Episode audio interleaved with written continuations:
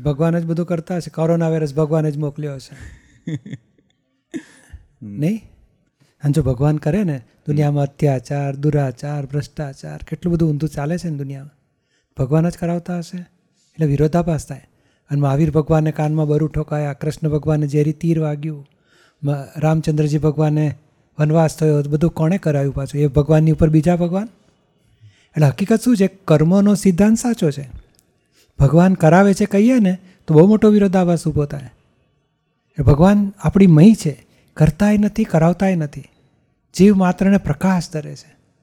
જેમ સૂર્યનારાયણ પ્રકાશ ધરે એ દુનિયાની સંચાલન બધું ચાલ્યા કરે ને એ લોકો ઉઠે બધી ખેતીવાડી કરે કેટલાક સોલાર પાવર જનરેટ કરે મશીનરીઓ ચલાવે.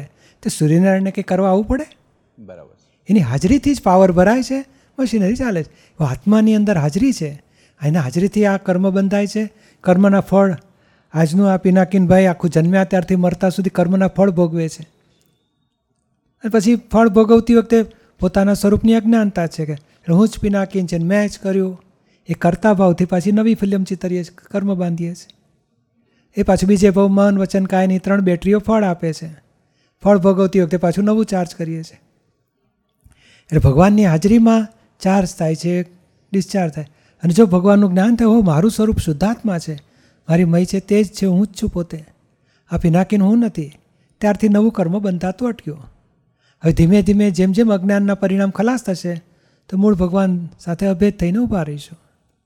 એટલે ભગવાન આપણું સ્વરૂપ છે અને કર્મના જે બીજ નાખ્યા જે મગનો દાણો તમે નાખો તો તમારે જાતે ઉગાડવો પડે કે પાણી જમીન પ્રકાશ ગરમી ખાતર ઉગાડે ને?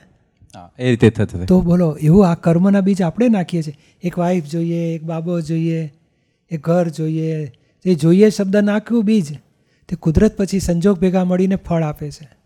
તે વાઈફ ક્યાં જન્મી હોય, આપણે ક્યાં જન્મ્યા હોય, પાછા ક્યાંક ભેગા થાય, પછી મેરેજ થાય. તે આ બધા હિસાબ વ્યવસ્થિત શક્તિ સંજોગ ભેગા મળીને પૂરા કરે છે. તમારા કોઝિસની ઇફેક્ટ વ્યવસ્થિત શક્તિ આપે છે. કર્મ ફળ દાતા.